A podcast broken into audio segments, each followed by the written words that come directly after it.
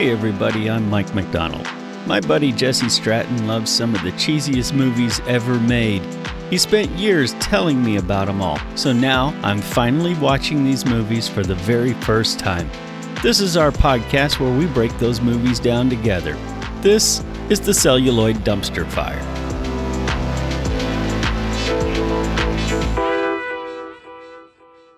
Hey everybody, welcome back. We got uh, one of this this is actually a pretty fantastic movie in my opinion today. It is. It's a Mm. great movie, and it's another example of the studio dicking around and just fucking everything up. Yeah. Yeah. Actually, about 40% of this movie never made it to the screen and got reshot after the fact. yeah, Uh, we're talking about the 1992 sci-fi film Freejack, set in a dystopian future where the super rich have figured out how to live forever by having their minds implanted in a new, younger, healthy body. The only problem is there are no healthy bodies in the world where pollution and drug use run rampant. So they hire people called bone jackers to reach back through time and space and snatch people away just the instant before they die. This is based on the story Immortality Inc. by acclaimed sci fi author Robert Sheckley.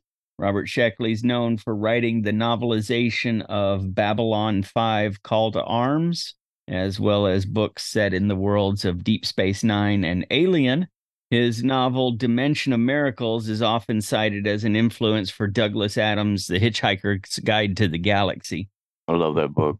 Oh man, who doesn't? Hitchhiker's Rules, man. Yeah.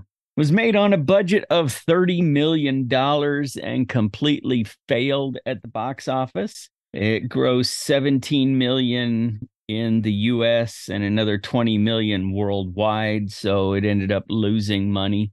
Movie's rated R, runs an hour and 50 minutes, and has a 26% rating on Rotten Tomatoes.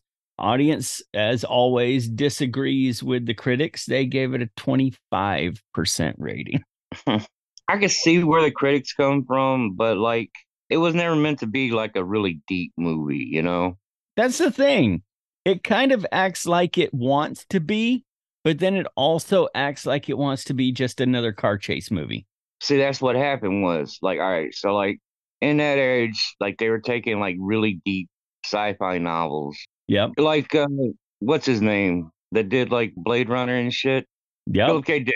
All right, they take a Philip K. Dick movie, they cast Arnold Schwarzenegger, and then they add a lot of actions, and then you get Total Recall. Exactly. All right. So they were like, oh man, let's do that Total Recall money. They take a sci-fi book, different author, same kind of thing, you know. Uh, cast Emilio Estevez instead of an action guy because he wanted to be a smart thinking man instead of like a big muscular guy. Yeah. You know, you get Everman. And like Emilio Emilio's hot. He just came off Young Guns too.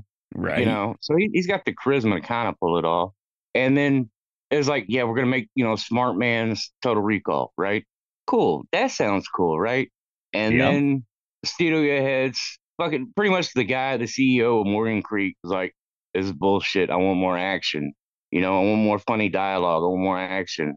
Uh, I want I want to replace this chick, even though you already started filming. I want to replace this chick because I don't think she's hot enough." Yeah, Like he actually said that. She's like, "Why are you gonna replace her? We already started filming." He's like, and this is a direct quote from his mouth. She doesn't give me a boner. It's like, what the fuck? He actually said that in a business meeting. So Yeah. he's like, da da da. And then he wanted to be like rock and roll, high octane, like soundtrack. yeah. Yeah. So like that guy just Now- kept on fucking this movie up. I don't hate the soundtrack. Oh yeah, no, they they actually kind of met in the middle on that. Actually, But I'll tell you, I'll tell you why. I'll tell you why I don't hate the soundtrack. Uh, in, in a little bit, we're gonna get to that. Um, main reason critics hated this movie, uh, Owen Gleiberman at Entertainment Weekly described it as a routine urban chase thriller with sci-fi gimmicks and a cheap mishmash of Blade Runner, RoboCop, and Total Recall. So yeah, mm. everything you just said. Yeah. And it was like the running man or some shit because all the chase scenes. It was just like chase, Yeah. chase. You get like a five minute dialogue scene where they're in a dark room. And the next thing you know, everybody's got a stupid looking car that looks like a pantyhose egg, and they're driving down the street. They look like go karts with sheet metal riveted to them. but like they blew the sheet metal into like a big bubble. Yeah. They're stupid looking, man. It's just oh god. Well, now the defunct Now Comics, the same people who adapted Fright Night and Married with Children to comic books, they produced a three part comic book version of this in 1992. So mm, there's that. man, I used to collect a bunch of those comics, right? Because Yeah. now that was like their whole thing was like they would just get the rights to something and then just print out dribble using those characters, right? Right. And uh, yeah, they had a lot of stupid movie comics, a lot of cartoon comics that were just Right. trash. Artwork was cool. Movie was directed by Geoff Murphy. Geoff Murphy also uh, produced, directed The Quiet Earth, Young Guns 2, Under Siege 2, Dark Territory, and he was a second unit assistant director for The Lord of the Rings, The Fellowship of the Ring. Yeah. Uh, he was a big inspiration to Peter Jackson. And so, like, when Peter finally got up to where he could call some shots, he brought that guy in because it was like the stepping stones that led Peter Jackson to be, you know, Peter Jackson. Speaking of Peter Jackson, I watched Killer Clowns from Outer Space last night. I fucking love that movie. and it reminded me so much of Peter Jackson. Yeah. You know, they're making a sequel to that. Oh, Jesus Christ. It's been in the works for like decades, and they came really close. Sci-Fi was going to pick it up and make a uh, TV show out of it, Right. but they they did the Critters TV show first, and that killed any chance of them continuing it. oh, God. Yeah. So, but Yeah. the the directors they're gone through. There's they've uh they've got a lot of shit in the winds right now, and uh it's getting closer and closer. They want to make a like a, a modern age 3D movie. Yeah. But yeah, it reminded me, those clown masks reminded me a lot of the alien masks in bad taste. Yeah. Do you know that a lot of those clown masks were um they were repainted and used in Ernest Scared Stupid? I don't doubt it. Yeah, because it's the same makeup company. Movie was written by Steven Pressfield, who gave us King Kong Lives, Above the Law, and The Legend of Bagger Vance, and Ronald Shusett, who gave us the Alien franchise and Total Recall. Yeah. This is the part that I love. Cinematographer, Amir Mokri, because some of this movie is really good. Some of this Oh, movie yeah. is absolute shit. It looks good for being a piece of shit. Yeah, You know what I'm saying? They filmed it in Atlanta. they did. And and then used some CGI stuff and, and stock footage to make it look like New York. But Amir Mokri Gay is also known as the either cinematographer or director of photography for Man of Steel, Transformers Age of Extinction, Fast and Furious, and a movie that we talked about in episode 66, The Salton Sea. Oh man, hell yeah. Music by Trevor Jones. This guy has been responsible for the scores to some of my all time favorite movies, including Labyrinth, Time Bandits, Dark Crystal, Mississippi Burning, and he also scored Arachnophobia, Cliffhanger, G.I. Jane, and I Robot. That's a that's a hefty list. There's like five in there that I fucking love, man. I love Time Bandits. I've always loved Time Bandits. That's a great movie, man. It really is. It's a kid movie, but it's not a kid movie in the same way the never ending story is a kid movie. Yeah. Plus that's uh that's what's his name, right? From Monty Python that did that? Uh Terry Gilliam? Yeah. Yeah. That guy's fucking nuts, man. I love his shit. He's so Yes. imaginative and stuff. Even though he's He a really is. guy, he has I can't imagine what it's like to be inside his head all the time. Jesus Christ. It's like a nut house. Movie stars Emilio Estevez as Alex Furlong. We talked about Emilio in Repo Man. He's the man, man. Oh, Also in Breakfast Club, Maximum Overdrive, Young Guns, and the Mighty Ducks franchise. In the same year that this movie was released, he also starred with his brother Charlie Sheen in Men at Work. That's a great movie. That don't I mean I like I, I love the shit out of it. It's like a cool little crime drama or crime comedy like thing. Yeah. But uh I don't know. Next up, we got Mick Jagger as Victor Vacendak. Mick Jagger, best known as the frontman for the Rolling Stones, but every five to 10 years, Mick decides he wants to be an actor, Yeah. only to be reminded that he's really bad at acting. yeah. he ain't even really acting in this shit. No, He's just- no. He's I just think a teleprompter, you know. I, I kind of think, you know, most of his dialogue is just a single sentence between Yeah. cuts. And I think that's done so that they can coach him extensively on how to deliver that single sentence and then cut. All right. So like when they made the movie, they were like, uh, we're we're getting William Dafoe for this. They, they like kind of wrote it with him in mind, Right. you know, and they're like, oh man, it's gonna be so great. He's so, you know, and he could deliver kind of comical lines very seriously. Right. You know, it's William Dafoe. So and then like early in the process, they're like, he's out, you know. And so then they brought in Mick Jagger, and so like, oh man, yeah, he's just reading off the teleprompter, and and the dialogue is supposed to be kind of like funny. And staring know? straight into the camera, too. Oh god, yeah. No, the, the video car case. Yeah, no, all right, we'll get into that. But, but anyway, yeah. Uh, what the hell you doing, Mick? What you Yeah. doing, man? Oh, Yeah, and he got his uh, he got his old lady in the movie too. Yeah. Mick actually auditioned for the role of Dr. Frank N. Furter in the Rocky Horror Picture Show back in 1975.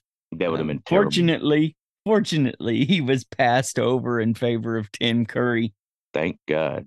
Yeah, would have ruined a, a cult classic. There's no way I would have watched that movie over 400 times if Tim Curry, if uh, if uh, Mick Jagger was in it. No way.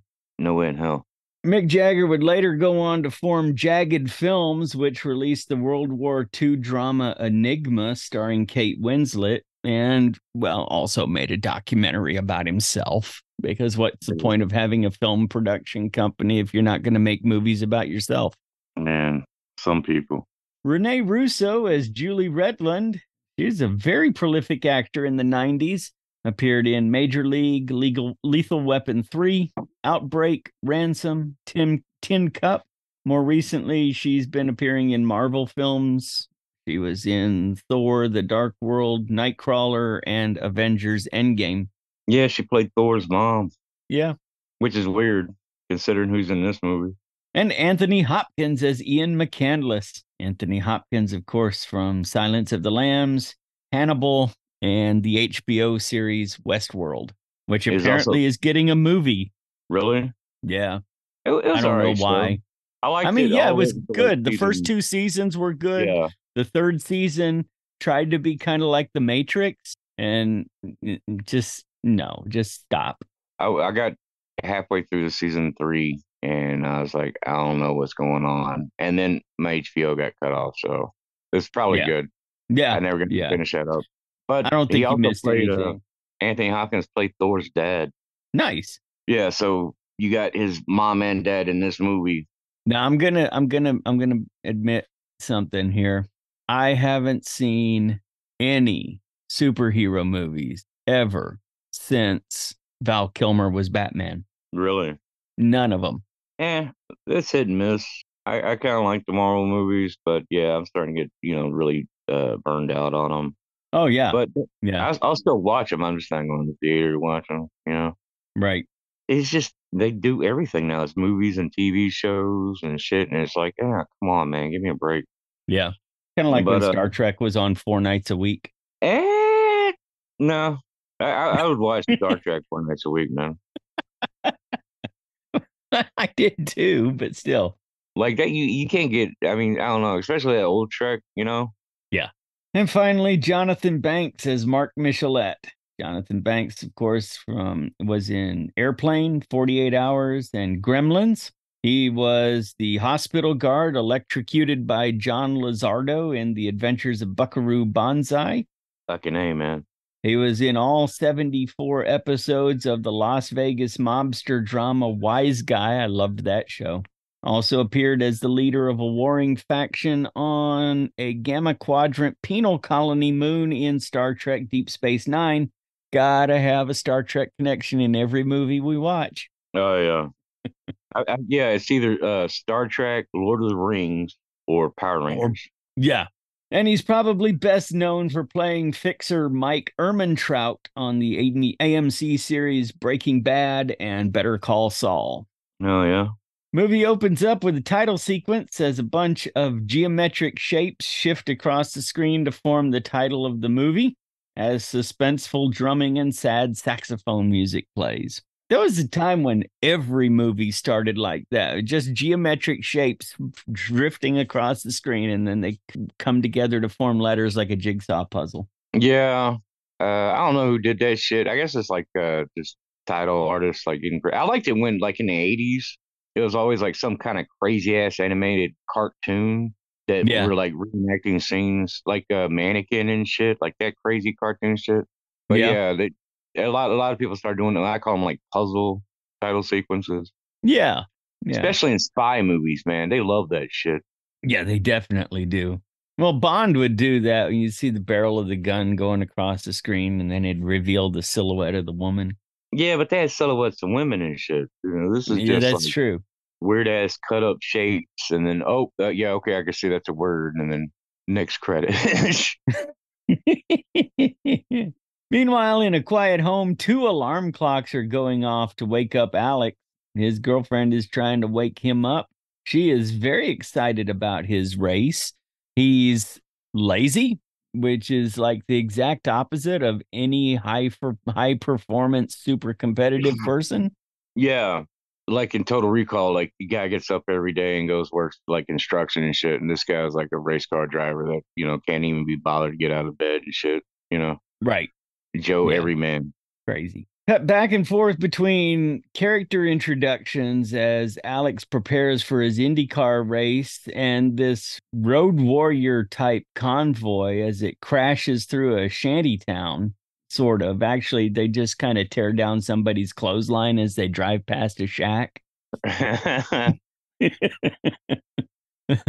They've got a low res computer generated map of Manhattan desi- divided into safe zones, unsecured sectors, and zones that are only safe during daylight hours. Then we get to watch Alex taking a practice lap in his pretty pink Formula One car. I mean, it was it was early '90s, so I guess you know what yeah, that was around the time that all of the all of the um all the hospitals and doctors' offices were were designating women's clinics and just painting everything pink in those sectors of the of the building. Yeah, Pepto Bismol pink. Yeah. Yeah. Yeah.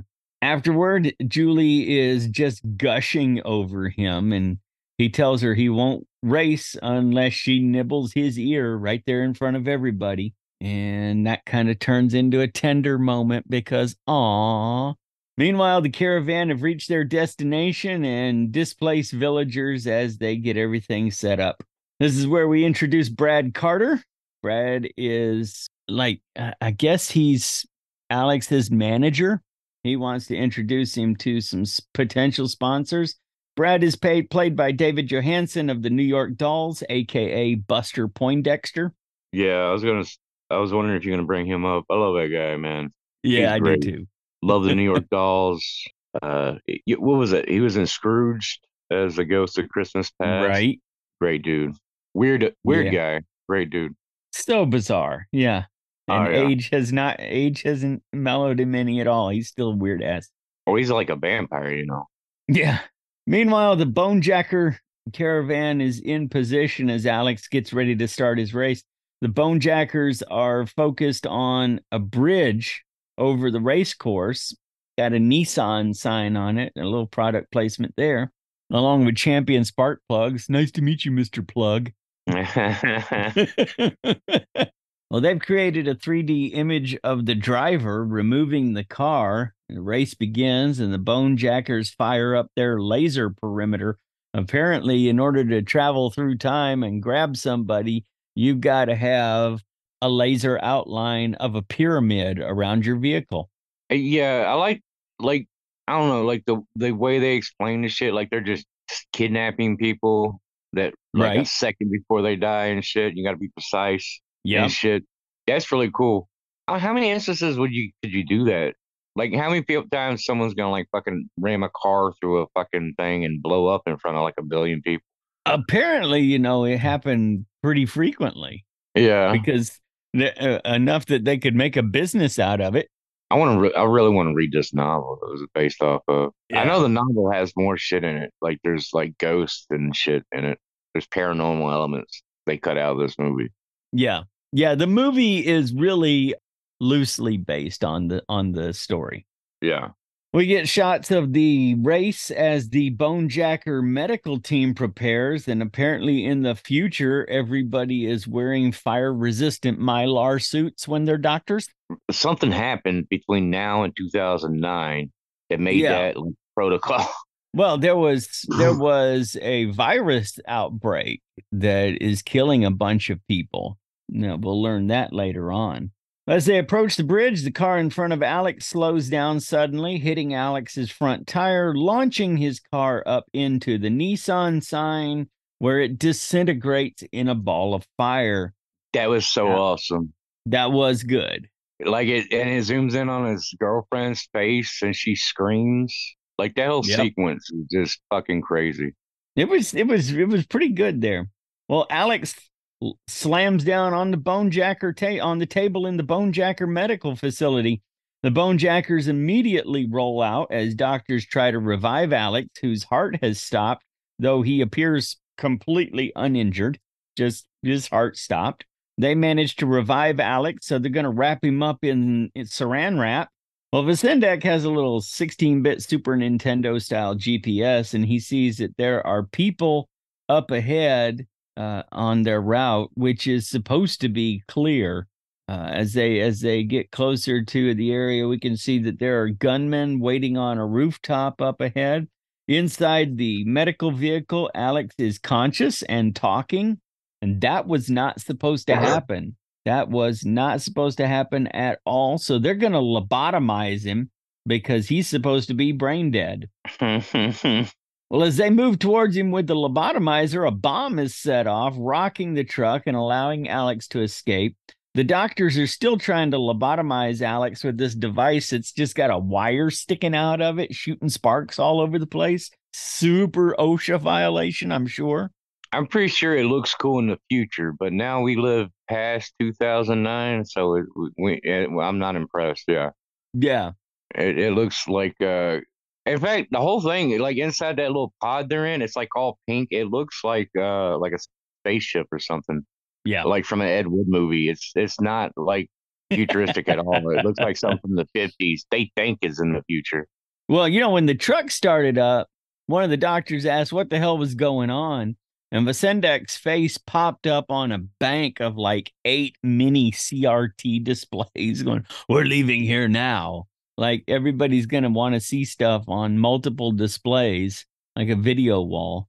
Outside, gunmen have opened fire on the caravan and are blowing up random cars. Alex wrestles with the doctors in the medical as the medical room is in flames and the lobotomizer is just swinging all around the room. He manages to use the lobotomizer on several of the doctors and escapes as the gunfire continues. That was great. Uh, Like the doctors making like goofy faces, wearing medical masks, and then like a little cartoon electricity go over them, and they're like, you know, stupid face, like that, that, that, you know. Yep. Well, Alex is not the brightest guy in the world because he gets away and then he stays to watch the fight. and he's hiding behind some trash cans. And Vacendak turns and sees him. And as soon as Vacendak sees him, what does Alex do? He just very slowly stands up and here I am, which causes Vacendak to order his men to get the meat. And I don't know how that didn't get used for a fast food commercial.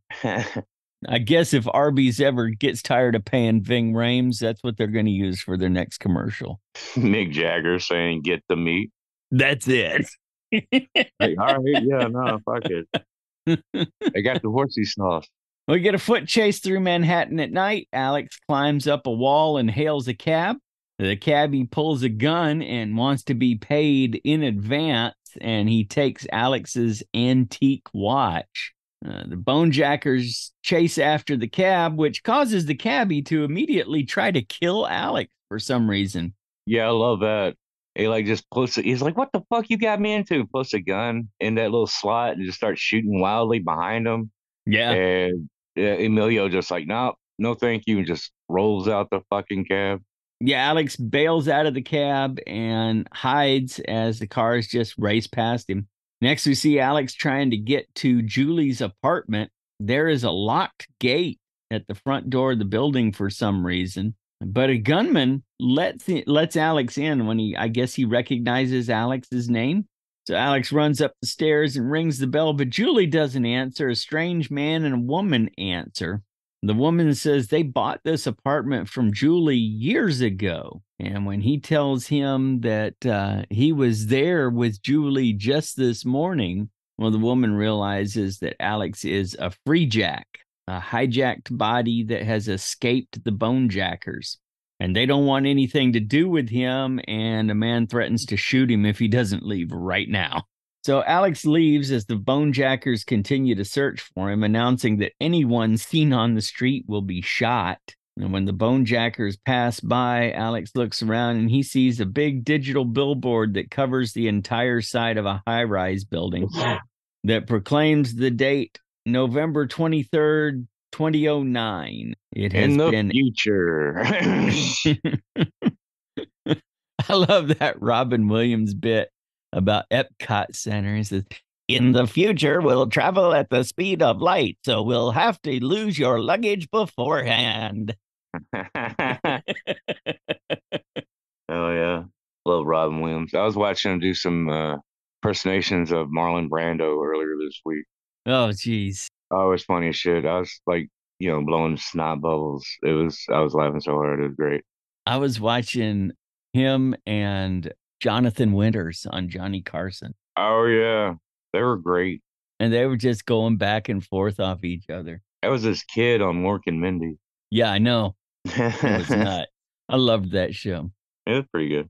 It has been 18 years since the race and the car crash that happened just a couple hours ago, maybe few minutes ago. And the world has gone all the way to shit. The New York skyline is covered with digital bulletin boards, digital billboards, including one that is advertising a suicide assistance hotline.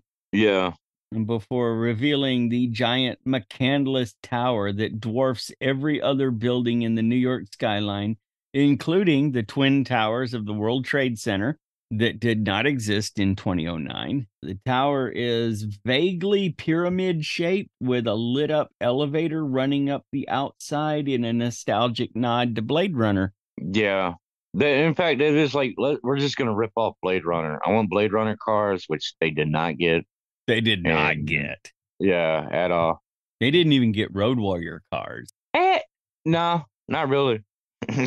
No, they got fact, they got go karts with shiny sheet metal and big beetle bubble type cars. Yeah, the the director ex- explicitly said, "I want them to look like Blade Runner, and I want them to look like uh, Mad Max for the Yeah. the, the Moonjackers." And they came back with that shit.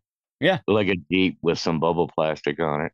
Well, Michelet and Earnhardt are going to break the bad news to Mr. McCandless that his new body has escaped. Uh, McCandless apparently died the day before, and his entire consciousness is being held digitally in the spiritual switchboard. They suggest that McCandless should consider an alternative body. McCandless is pictured here as in a kind of Emperor Palpatine style black robe. Yeah, But when he turns around, it's revealed that he's Alex Furlong in that robe. But then he kind of glitches out, letting you know that this is actually a hologram. Cut to Alex breaking into some sort of building. Then we immediately cut to Michelet confronting Vacendak about losing Furlong. Vacendak is completely ignoring Michelet through this entire conversation and appears to be disassembling Michelet's uh, antique Fabergé egg. He's just taking parts of it off and sticking them in his pocket. He's talking. Uh, Michelet refuses to pay Vacendak and he's going to replace him, but Vacendak insists that he will deliver Alex as previously agreed. And he warns Michelet You can do whatever you want. Just keep your people out of my way. Well, Michelet gets all pompous and asks, Well, who do you think you're talking to? To which Vacendak uh, respond, replies, I know who I'm talking to. I'm talking to an asshole. And he tosses the broken Fabergé egg back to him. Just imagine if William Dafoe was in this scene. Yeah. Like, because it, better. this, I mean, it's, he's not like scary at all, you know? No, no, and his his his nonchalant just doesn't play well. You know Yeah.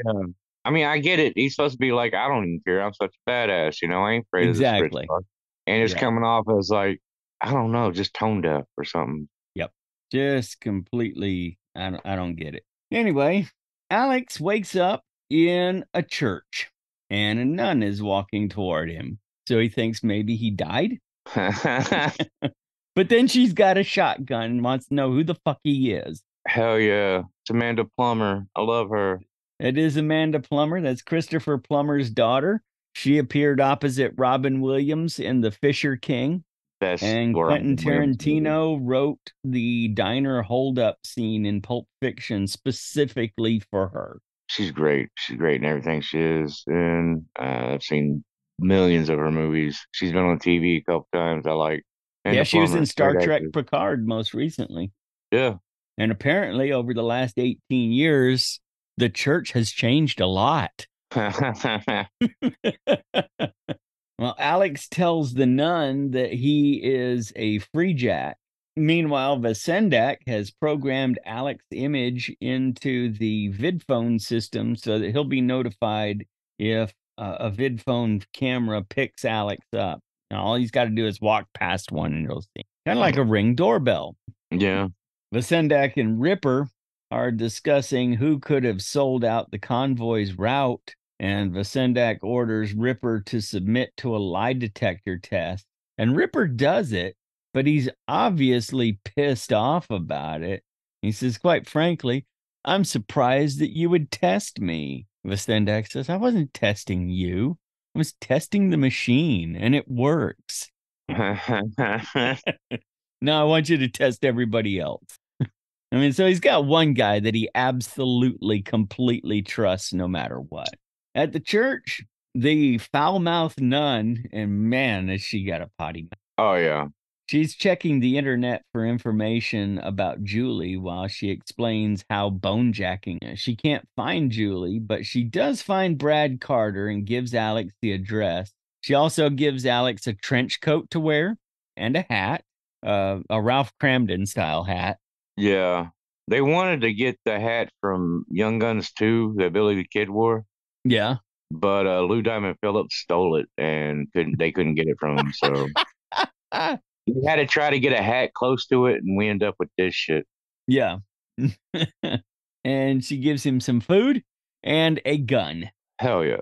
The New York streets are still crowded with people, and they are now filled with ramshackle hun- huts and populated by surprisingly clean, healthy looking people in shabby clothes. Yeah. They didn't put makeup on anybody. No. Anybody. You know, normally you see shantytown, you see Well- grubby, dirty people, but not in this movie. They put makeup on the, the, the whores at the whorehouse, but that was about it. Those they were the Yeah. only ones that makeup. Everybody Yeah. else is pretty much clean shaven. Uh, they might have a jacket on with a hole, but it's like patched, you know, with some kind of like metal fiber, Yeah. like type looking shit. But Yeah. uh, yeah, Alex stops and asks somebody for directions when a man with a gun walks up, grabs Alex to use as a human shield, and he shoots somebody else before running off. Uh, the gunfight quickly moves off down the street, and Alex finds the address he's looking for and runs inside. He's knocking on the door, calling to Brad, but not getting any answer. He heads down the hall and knocks on a few more doors, kind of leaning against the wall with his back turned to the door. When the door opens and Alex is grabbed and pulled inside by Brad, he knew Alex was still alive because the insurance company wouldn't pay off, pay out after the crash because they never could find Alex's body. Brad's true apartment is hidden behind a secret door in the wall of this crappy apartment that they're they're hiding out in. And Brad explains why the bone jackers took him. He also knows that Julie is an executive at McCandless Corporation, and Brad agrees to help Alex find Julie. Cut to Michelet, Earnhardt, and Julie in a high stakes business negotiation. They could lose the $3 billion deal over a disagreement about mineral rights. Julie thinks they're close to caving in on their demands, but Michelet tells her that he wants the mineral rights taken off the table. Just concede that point, get the deal, doesn't matter. Well, Julie stands up and he te- she tells these Japanese businessmen in Japanese that Mr. Michelet demands that the mineral rights stay on the table. And she was right because the Japanese contingent agrees and McCandless is kind of uh, pissed off that she got what they were hoping to get, even though it meant not following his instructions. I don't know. I don't get it. Of this movie makes sense, man. Yeah. It's like uh, they kidnap the body in time and then it escapes and like they fight like hell to get it back and like some crazy business shit's going on the entire time in the background. Yeah. Well, Julie leaves to call Mr. McCandless, who appears to be in Sydney, and it is the worst green screen shit I've ever seen in a movie. yeah. But it's supposed to be the Yeah. worst green screen shit. Uh, he said he wanted to be near the opera house for when the fat lady sings. Um, sure, whatever you say, bud. And then he orders Julie to go to Tokyo right away to finish up another negotiation that's starting to unravel. Cut to Alex and Brad walking through the street. Uh, Brad is trying to coach Alex on how to look crappy. And they arrive at a diner where Brad is going to call Julie. He warns Alex about the vid phones tracking him and tells him to leave so that he can call Julie. So Alex sits down at a table and starts staring at some old guy who's just minding his own business, eating his own breakfast. He's not doing anything, and this guy's just staring at him, just mean mugging him the whole time. The old guy looks at Alex and says, You keep looking at me, you'll see me kill you. and and pulls out his gun. Well, Alex pulls out his own gun and just keep staring at him. That's when Brad comes back and says, "Quit being an asshole." Also, he didn't talk to Julie, but he talked to her car, and a limo is going to pick him up in five minutes. that sounds shady as shit, man. It does. Uh, Alex starts to get suspicious, and uh, that's when the bone jackers show up. It turns out that Brad sold Alex out for the reward. So a shootout ensues in the diner, and Brad is killed. The Bonejackers chase Alex, shooting like stormtroopers. They're shooting stun guns so that they they don't actually damage his body, but they can knock him out and it looks Yeah. like little blue laser rifles like like the uh, rebellion laser pistol laser blaster It's more like stormtroopers were red and the rebellions were blues so it's more like GI Joe kind of lasers though. yeah It's like cute, cute, cute, and uh, yeah, and he's got like a real gun, right? And they got Right. laser pistols, yeah it's bullets versus lasers and everybody's So- a bad shot.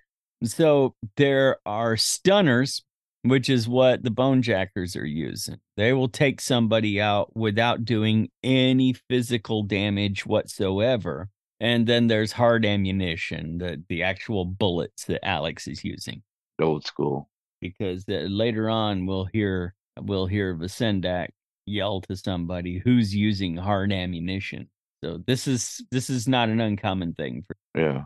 well, a couple of guys are chasing Alex through an alleyway on motorcycles. So Alex pushes a stack of pallets in front of the one of the motorcycles, launching the rider up into the air, allowing Alex to steal the motorcycle. And here comes another chase. of course. They're riding their motorcycles through buildings, through a different diner, um, kind of like the Blues Brothers scene where they're doing the chase through the shopping mall, Exactly like that. and out onto the street where Alex escapes. Actually, See, Alex, in go that ahead. diner scene, he comes back and he gets the guy that the old guy that had the gun that was threatening him. yeah, Like right before he goes out the window, it's the same old guy. okay, Oh, there's a scene of Alex riding across the bridge, and then he crashes a checkpoint, and the camera picks him up and notifies Ripper and Victor. Meanwhile, in Battery Park, Julie is stopping at her apartment before heading to Tokyo. The cars in this area look like beetle shaped go kart. It's crazy. The buses, the buses look like little caterpillars. Yeah. It's so like cute. Bullet train caterpillars. Yeah.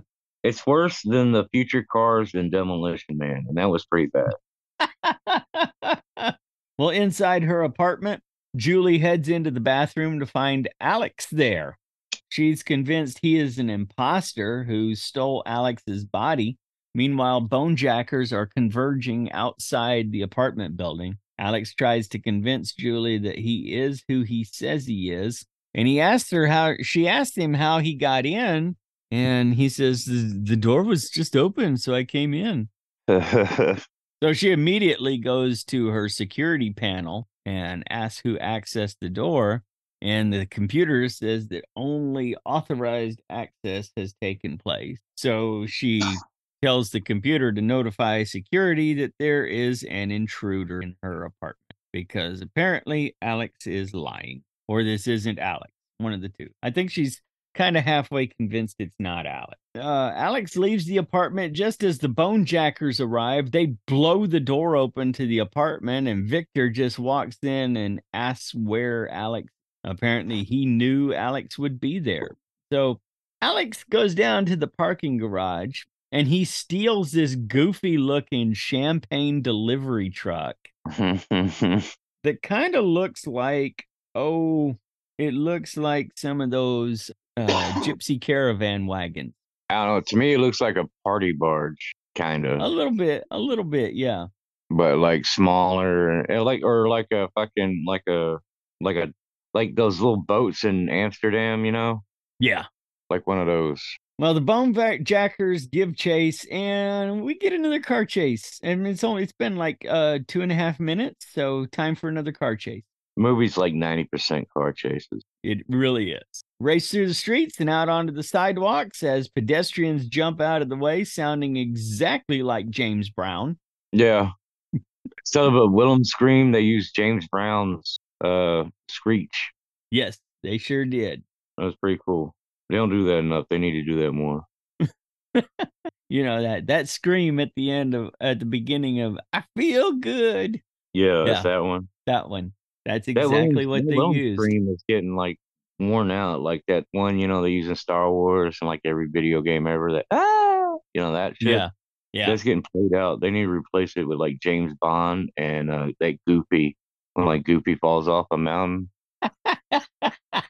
it's kind of like a yodeling scream, you know? Yeah. Yeah, like that shit. well, there's more car chase with go karts flipping over for no reason. Victor appears on the laptop inside Alex's stolen truck and taunts him. I love that. You know, the laptop is open on the console there, and and his Vacendak's face just shows up on there and says, Hey, this is fun. Where are we going? Yeah and uh and Alex reaches over and he slams the lid shut on the laptop and it just pops back open. Hey, that doesn't stop me. Now, Vacendak and Alex trade insults as Alex heads toward a trailer. The trailer just cuts the top right off the truck, uh, which just keeps going without damaging the trailer. Those trailers are made out of the thinnest sheet metal ever. That's so damn. Um, and and this is what gets me: the giant champagne truck gets the top cut off and then runs right under the trailer. The itty yeah. bitty go kart, it hits the trailer and explodes. Well, yeah. it's, it's, that's the movie. one one hits one hits the the truck and it immediately explodes. The other one flips over somehow, yeah, and then explodes. So they both explode, but one flipped over somehow by hitting the rear okay. of the trailer. It was weird. Yeah, well, there are more fiery crashes inside a tunnel. Victor says he's um Alex asks Victor, he says, How am I doing? Not bad. and they race on to a bridge that is closed for construction. And Alex jumps out of the truck and into the East River and swims away. Mere seconds before hitting that fucking sign. Yeah. This is a guy who crashed into a bridge just yesterday. And apparently he's so fearless that he's going to crash again today. Well, he's like Formula One racer, so he's Yeah. a daredevil, I guess. I don't know. Yeah. It's yeah, Emilio Estevez, damn it. right. He can do whatever he wants. I was in Mighty Duck. I play hockey with kids. You can't scare me. Yeah. Cut back to Julie in her apartment. She has apparently taken a shower and she's staring at Brad's coat and hat or Alex's coat and hat and the pendant that she had given Alex before his race 18 years earlier. Meanwhile, Alex climbs out of the East River near a hobo camp under a bridge. There is a philosophical old man. He is called Eagle Man in the credits. He never actually has a name. That, uh, he offers Alex some river rat. Yeah, Alex asks him, How can you eat that? So the guy goes into great detail on the correct way to prepare river rat. He's very helpful with that. And Alex, Alex is Alex isn't into it. It doesn't sound like he's very interested in trying river rat. So, but apparently, river rat is most of what Eagle Man eats. Apparently, appa- everything just completely went to shit after the 10 year depression. So, we got 10 years of depression and some bizarre virus, and everything has just completely collapsed. And so, the only thing that's left in the world is the super rich and the completely destitute, and there's nobody in between. that sounds like the Stone Skinny of it. Yeah. Alex asks, What's the point? And Eagle Man asks Alex if he's ever seen an eagle fly through all kinds of hardship to get almost back to his nest and then say, Yeah, fuck it. I don't want to be an eagle anymore and fall to the ground dead. Alex says, No, I've never seen that. Uh, and Eagle Man says, Me either, because eagles have too much self respect. And Alex is really inspired by this and decides to just keep going all of a sudden. So he heads off, and we discover that Eagle Man, he knew who Alex was all along. Don't know who Eagle Man was, but he knew Alex. Cut to Julie talking about finding Alex. She is talking to her chauffeur slash bodyguard, Boone, and Alex is stopping, is is walking through a slum and he stops to look at a baby while a man plays sad saxophone in a doorway. There's lots of sad saxophone in this movie. it was early '90s, man. They Yeah. they started that shit with like Lethal Weapon, and like then there's like every like big thing, big Yeah. budget movie in the '90s had like saxophone music in the background. Well, every New York cop drama on TV had a had a guy playing saxophone on a street Oh, corner I, I blame Mike Hammer, man. we can blame Mike Hammer for a lot of things. Yeah, I used to watch the shit out of that. Well, that night, Julie arrives at the slum. Boone tells Julie that Alex is not here, but she heads in anyway to look for him. She looks around and says, uh, Maybe it wasn't him I saw come in here. And that's when Alex comes out of the shadows and says, Yeah, it was me. He's I the worst believe- hide and seek player ever. Yeah. I want to believe that scene went a lot different, and then like they did this in reshoots because that was just stupid as fuck. Yeah, it really was. Like the shit that they should have reshot, they didn't, and then they just added a bunch of action action scenes, like ungodly amount of car chases. So apparently, Julie believes that Alex is who he says he is now because she found out that Vacendak opened the door to let Alex into her apartment and set them both up. So now So- Julie's going to help Alex, and they see this was funny as hell. They see a billboard advertising that the reward for recovering Alex is now $10 million. That's way too much. Damn, thanks, babe. All right, shit. Yeah. In the car, Julie calls Morgan and says she needs his help. He offers to meet her at a club called The Revolution. It seems Morgan helps people on the run escape from whoever they're running from. Inside the club, Julie tells Alex to keep a low profile and meet her at the bar after she finds Morgan. Soon as she says this, I know Alex is going to get fucked up at the bar. Yeah, you out. tell somebody keep a low profile, it means they're to blow it. And sure enough, Alex walks to the bar. Somebody offers him a drink, and it turns out to be drugged. the bar has its own TV channel, apparently, and a reporter with a cameraman walks up to Alex and just sticks a microphone in his face and starts asking him questions. it's uh, Mick Jagger's wife. Yeah. Next thing you know, Alex is on TV and Vacendak, he gets an alert about this. The reward has gone up to $15 million now. So Morgan and Julie, they they know everything's gonna go bad, and they throw a little flashbang grenade, grab Alex, and run out of there.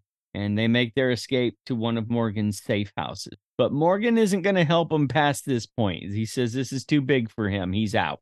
Morgan tells Julie the best thing she can do is take Alex back to McCandless. She tells him, so Julie goes and she calls uh, Mr. McCandless. She tells him that she isn't in Tokyo as instructed, and he seems really, really concerned about that. Meanwhile, Alex and Morgan are talking about Julie. McCandless, well, he can't tell Julie who paid for Alex's body. Julie wants to know who the client is, who called for that. And he says, yeah, I, all, our, all of our folks are guaranteed complete secrecy. And yeah, I own the company that owns this thing, but even I can't access it. Man, that's Apple tried to pull that, and the FBI said, yeah, fucking just unlock the phone. Yeah, And they did. In the bedroom of the safe house, Julie tells Alex that Morgan has left. She is conflicted because 18 years have passed because they try to throw a little love story in this chase movie. yeah. It's a car, it's a sci-fi movie turned into a car chase movie that they try to throw a love story in. They fucked this up. Yeah. 18 years have passed since Julie last saw Alex, but of course she still loves him. Also, she kind of watched him die and then grieved and then got on with her life, and almost two decades passed. Yeah. Meanwhile, in his office, Michelet is watching the footage of the crash that killed Alex 18 years earlier. He's also questioning the foul mouthed nun, and he slaps her and says that she's lying to him. And she just gets this bizarre grin. Jesus always said to turn the other cheek, but I guess he never had to deal with assholes like you and just kicks Michelet right in the nuts and floors him. They needed more of her in this movie, man. They needed a lot more of her. She was she was awesome. We could have Yeah. taken Julie out completely and let him run off with the nun. That would have been fantastic. Oh hell yeah. Meanwhile, Julie tells Alex that McCandless has arranged for a boat to pick Alex up and take him somewhere. And as they drive there, Julie says she is not coming with him. She has a life that she is not going to give up for something that she moved on from 18 years. And they say their goodbyes, and Alex heads to the boat. Meanwhile, Boone and Alex are talking. Boone is escorting Alex down the pier to the boat. And Boone well, Boone's grandmother is a fan of Alex. It turns out that Alex is kind of a counterculture hero now, and uh, you know Boone Boone is going to do whatever he can to help Alex. They get to the boat, and there's no crew anywhere in sight. And instead of getting on the boat, you know, Alex says, "You still think this is safe?" And about that time, the boat just explodes. That's great. This is the timing of that shit. Yeah. Vacendak appears on the roof behind him with his bone jackers, and they're blocking the way back. They're going to take Alex, but then one of Vacendak's cars blows up for some reason, and the chase starts all over again. We get more bullets versus laser rifles as Boone and Alex run through the buildings at the dock. Michelet orders Alex killed, along with Vacendak and all of his bone jackers. Boone and and Alex are kind of uh shooting it out with these guys and Boone says cover me.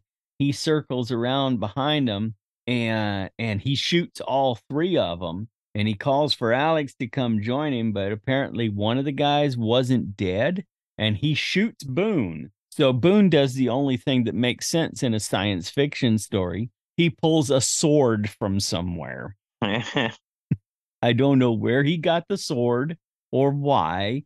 He had a gun in his hand but instead he opts to stab this guy through the chest with a sword. Because cyberpunk, like because like it yeah, it's like, you know, there's ripping off Blade Runner and like there's always like some samurai and cyberpunk shit and Yeah. so yeah, of course he had a sword. I mean, nobody had a sword. Uh, apparently, he just found it lying on this barricade where these guys were shooting at him from. Yeah. Is I don't I don't know. Just just why? I blame William Gibson.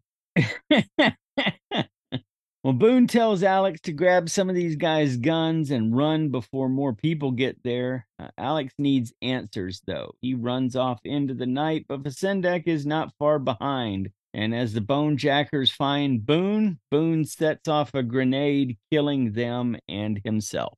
In a room full of hanging wires, a Bonejacker gets the drop on Alex and disarms. It's crazy. It's just this room, and there's wires hanging down like crazy vines or tree roots, but you know, there's nothing, none of that around. It's just just loose wires hanging from the ceiling, a forest of them. Yeah. Uh, but Alex runs away, and the chase is on again through an abandoned factory that's full of barrels for Alex to tip over. He starts to duck under some machinery, and the bone jacker he catches up and he sees the little plaid rubber flaps flapping like Alex crawled in there. So he goes to look, but Alex comes up behind him with a metal pipe and just El Kabongs him. But the bone jacker thug has on a helmet that does exactly what a helmet is supposed to do and protects him from getting hit in the head. and he stands up, and this is going to be a fist fight now. Uh, the thug loses his gun. Alex falls down and he grabs for the gun just as the thug steps on Alex's arm. He's about to shoot Alex, but Alex remembers, reminds him, hey, hey, hey, he doesn't want me injured. Stunners only. And then Alex fires the stun gun at a steel beam, and you see the little lightning arc go up the beam and across another beam and down the wire that just happens to be touching the thug and electrocutes him. Wiley Coyote shit. Yeah. Alex then takes the thug's helmet, none of the rest of his armor, just his helmet, and continues his escape. So now he looks like one of the guys in Spaceballs with a big round helmet on and a little bitty gun. And we see Vacendak tracking him. Alex is hiding behind some pipes in this factory, and Vacendak walks directly toward him. And he sees Alex. Alex sees him, and Alex is about to shoot him. But before he can do anything, a group of Michelet's men they run in and they open fire on Vacendak. They're about to toss a grenade at at Vacendak when Alex distracts them and he sets up a crossfire with Vacendak and they take out all of Michelet. Alex and Victor face off and Alex wants to know who's behind all this, but Victor won't tell him. And then he changes his mind for some reason and tells him that it's Ian McCandless. Ian McCandless is the one behind all of it. Now Alex is surrounded by bonejackers and Victor is um Victor's got him. And it looks like the chase is over except it really isn't. For some reason, Victor Vacendak is going to give Alex a five minute head start so they can continue the chase because we've the, the, the movie could have been 20 minutes shorter without this bit, but you know, why not? I well, it's supposed to see like the Syndak kind of sees him as like a fucking, you know, he like respects him and shit. Yeah, kind of. You know, it's it's it's it's shit. I don't know. That's what they were going for, but what we got Right. was like, oh, okay, so there's like two more car chases left to go in this movie. Gotcha. And to try to make it funny, Vacendak just puts his hand over his eyes and starts counting one Mississippi, two Mississippi. Yeah. Well, Alex takes off running, and here we go again. The Bone Jacker armored truck comes barreling down the street toward Alex, and he shoots at it with his pistol. The truck stops right in front of him and reveals that Julie is driving. She stole the truck. Mhm. And they take off together. Uh, Alex tells her McCandless is trying to kill him, and now he doesn't trust her at all. So she calls Michelet. Mich- Alex gets on the. Uh, she calls Michelet. Michelet says, "There's somebody there with you," and Alex leans over so that he's in the camera shot and says, "It's me, Alex, and I got a gun to Julie's head." Yeah, I, I can see that. It's a video phone, dude. of course, it was 1992. It was pre FaceTime. yeah. Well, Michelet tells him, you know, McCandless is not there, but they can come to his office. He'll make sure they get into the building safely and they can wait in his office until McCandless returns. And they agree to that. Meanwhile, Ripper is tracking the GPS in the stolen vehicle. They know exactly where these guys are going. No, no big deal to catch up with. Alex and Julie are on an escalator that goes way up as the Bonejackers converge on the McCandless Corp headquarters. Guards in the lobby allow them to get on the elevator, and then they all point their guns at the elevator door, like we already don't know that this is a one way trip. yeah. Ripper is tracking them as they move through the office building now as they enter Michelet's office. Uh, Alex still has the gun on Julie. Uh, Michelet says, Yeah, why don't, why don't we just cut the crap here? And he starts showing Alex video of the crash and Julie's reaction. And he says, You're obviously in love with her. There's no way in hell you're going to shoot her. And he's right. Um, Julie wants to talk to Mr. McCandless. Mr. McCandless, he says, is in the next office. So they go in there, and there lies Mr. McCandless's dead body in his glass coffin. Apparently, the virus killed him three days earlier. Michelet, though, he says he is definitely not delivering Alec to McCandless. It is time for a change, and he is going to take over the company. He says that Alex and Julie can go do whatever the hell they want. Uh, by the way, Julie's fired and she slaps him on the way out. And they get back in the elevator and head down 100 floors to the lobby. Alex says, you know, this was way too easy. And in his office, Michelet calls down to the guards in the lobby to tell them that, that, that Alex and Julie are coming. And as soon as they get off the elevator, kill them. So he was right. It was. It's quiet, almost too quiet. Too quiet. Julie's pretty certain that they're going to be killed when they get to the lobby. Uh, she says they might be able to get out the back entrance if the lobby's clear, but Alex only has one bullet left, and he asks if he thinks the guard, if she thinks the guards will all stand in a straight line so that he can just shoot them all at once. Yeah, that's not going to happen. The elevator doors open. The guards are about to shoot Alex and Julie. And that's when Vacendak and his bonejackers show up and shoot all the guards. How convenient. Very convenient. Well, during all the gunfire, Julie closes the door and hits the button to send the elevator back up to the 100th floor. Except, well, the elevator doesn't stop at the 100th floor. It just keeps on going. In fact, they're going all the way up to the 200th floor. That's where the spiritual switchboard is. They are going all the way to the top mm-hmm. because Mr. McCandless is now in control of the elevators. the dead guy. The dead guy, yes. Okay, I just want to make sure. The dead guy whose brain is being contained entirely within the spiritual switchboard, which apparently has access to the controls of the entire building, kind of like lawnmower man. So it's a whole ass building powered by some dead millionaire's uh cyber brain. That's what it seems like. But here's the thing, though. Right. He's not the only one that uses that. They rent this out to other super rich people. So Yeah, apparently, those people also would have had control of his entire building too. spiritual switchboard. I don't know. It's just crazy. It's loon. It's the last ten minutes of the movie. Bringing out all the loony shit. All of it.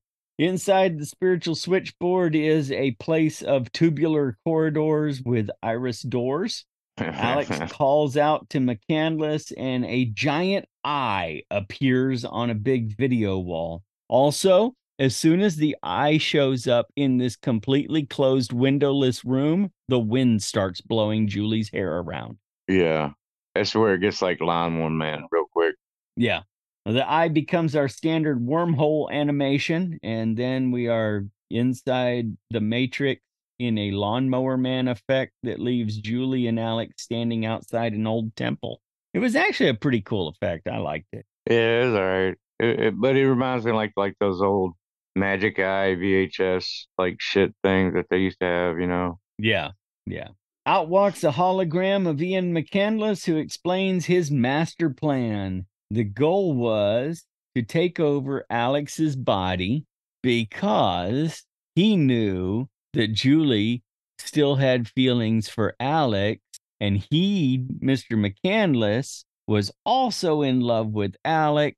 So he was going to have his mind implanted in Alex's body, and then she'll surely fall in love with him. He was in love with Julie. Yeah. Yeah. Uh, he was just gonna like, yeah, I'm, I'll just steal uh, my secretary's uh, ex fiance's body, and then you know she'll love me and work for me, and I'll be just like the happiest rich guy in the world. Yeah, exactly. Plus, I get to be Emilio Estevez. Yeah, exactly. You get to be Emilio Estevez. It's like one of those Dateline stories. I'll I'll make sure she falls in love with me. I'll kill her husband. And wear his face.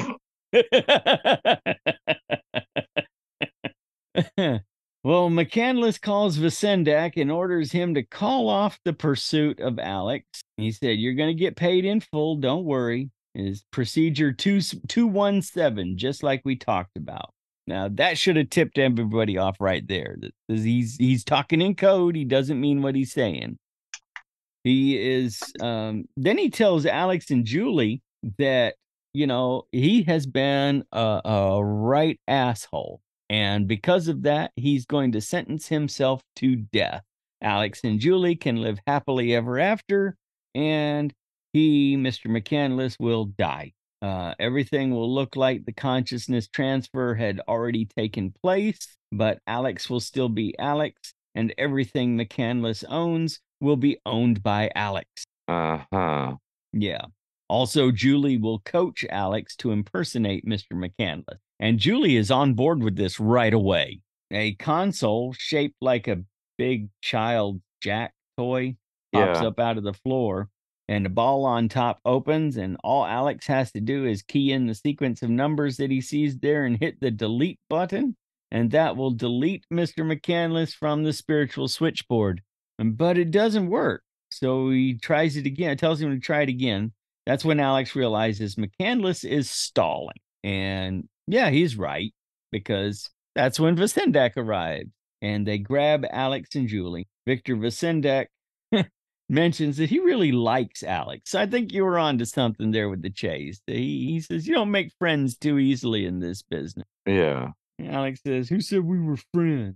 Um, so they're going to go ahead with the consciousness transfer. And they start everything, and you can see flashbacks of Alex's memories, and they're all being wiped out one by one. Um, Julie uh, sees an opportunity as Michelet enters the spiritual switchboard and she steals the gun away from one of the bone jacker thugs that's holding her and she shoots the consciousness transfer crystal. Of course, it's a crystal. What else would it be? She shoots the crystal, um, disrupting the whole process. And uh Vacendak, he asked the technician, you know, did did the transfer take place or not? And he says, Well, it was only like 22 seconds, and we've had them take place in that amount of time, but we've also had them take longer, so I don't really know. So the only way to be sure is for um, is for McCandless to recite his personal ID number, something that only Ian McCandless would know. yeah, like his pen number. Yeah.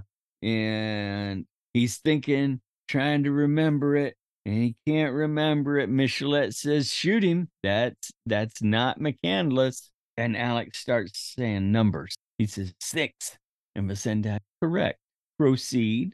And he keeps saying more numbers and more numbers and more numbers. And it starts off kind of like a low, a slow clap Yeah. starts off real slow and then he starts saying faster and faster and faster. And he rattles off the final numbers, and Michelet is starting to panic. He says, No, no, no, you can, no, it's not you. And he takes out a gun and he's about to shoot Alex when the bone jackers open fire and kill Michelet. Alex uh, is apparently Mr. McCandless now. Vacendak says, good to have him back. And he says, good to be back. And then um, McCandless tells the tells the men to prepare his car. Then he turns to Julie, says, You will be dressed in something appropriate and accompany me. Down at the lobby, there is uh, like an antique Rolls Royce parked there.